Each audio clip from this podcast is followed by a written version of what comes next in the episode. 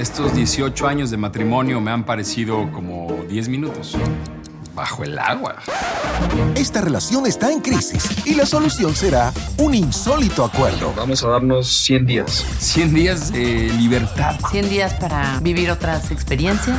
100 días para hacer lo que queramos. Para sentir algo diferente. Para disfrutar la vida. 100 días para enamorarnos. Estreno martes 28 de abril, 9:8 Centro, por Telemundo. Bueno, tengan todos una gran bienvenida. Aquí estamos de nuevo con nuestro pequeño gran programa o con la intención de poder compartir todos juntos. Bella música la que nos acompaña hoy.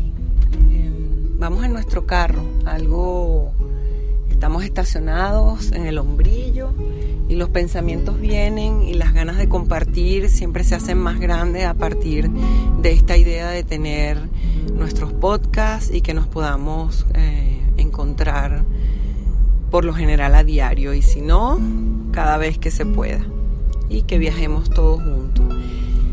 Hoy reflexionaba sobre la diferencia de las necesidades de los seres humanos y de las necesidades del espíritu. Las necesidades del ser humano es el aire, el agua y el alimento.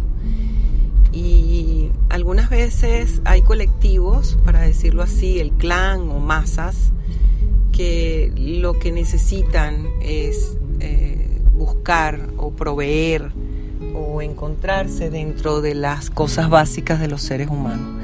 Hay países, en este momento, por ejemplo, voy a mencionar a nuestro país Venezuela, porque soy venezolana, que es imposible evolucionar espiritualmente porque la necesidad es de alimento, de agua, de aire. Y muchas veces las cosas que están ocurriendo afuera, digo afuera del ser humano, hacen que esas necesidades de orar, de desear cosas diferentes, un poquito más arriba de lo básico, sean imposibles. Sin embargo, la invitación es a entender que cuando yo aparto lo básico y me puedo proveer o suplir con lo necesario, no debería abandonar lo espiritual, porque es a raíz de las experiencias del individuo que podemos lograr las cosas espirituales.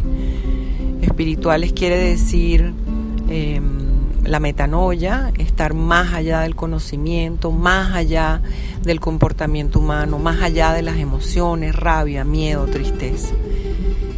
Para las necesidades del espíritu tenemos la observación, la experimentación y el respeto al legado que nos ha tocado en esta vuelta.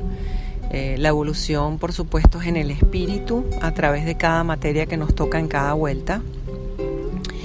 Y el trabajo del amado maestro Bert Hellinger, o cuando visitamos países como Japón, China, Corea, vemos que todas estas culturas tienen un respeto milenario a su descendencia, a su legado, las jerarquías, y ellos como que no tienen esta dificultad. Nosotros en la experimentación, en la observación, para crecer ese espíritu, para sentirnos bien, es salir de la zona de confort, sentirnos que estamos haciendo algo diferente, ser pioneros y no copioneros. Yo digo copioneros porque de nada sirve que yo copie estructuras a menos que esté en el proceso de aprendizaje y quiera fijarme cómo lo hace el otro, pero por un tiempo. Ya esto va a caducar si yo no invento algo. La palabra creatividad viene de la creación y el que está totalmente en creación y en creatividad siempre tiene una conexión superior y lo vemos en los artistas. Entonces, bueno, creo que el espacio de hoy es compartir un poco en qué decisión quieres tomar.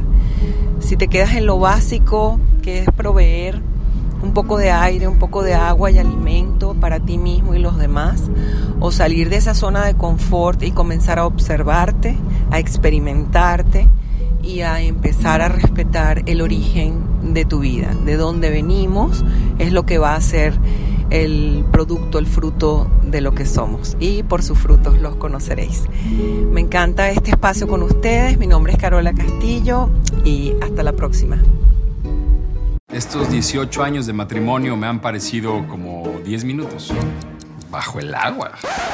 Esta relación está en crisis y la solución será un insólito acuerdo. Vamos a darnos 100 días. 100 días de libertad. 100 días para vivir otras experiencias. 100 días para hacer lo que queramos. Para sentir algo diferente. Para disfrutar la vida. 100 días para enamorarnos. Estreno martes 28 de abril, 9:8 Centro, por Telemundo.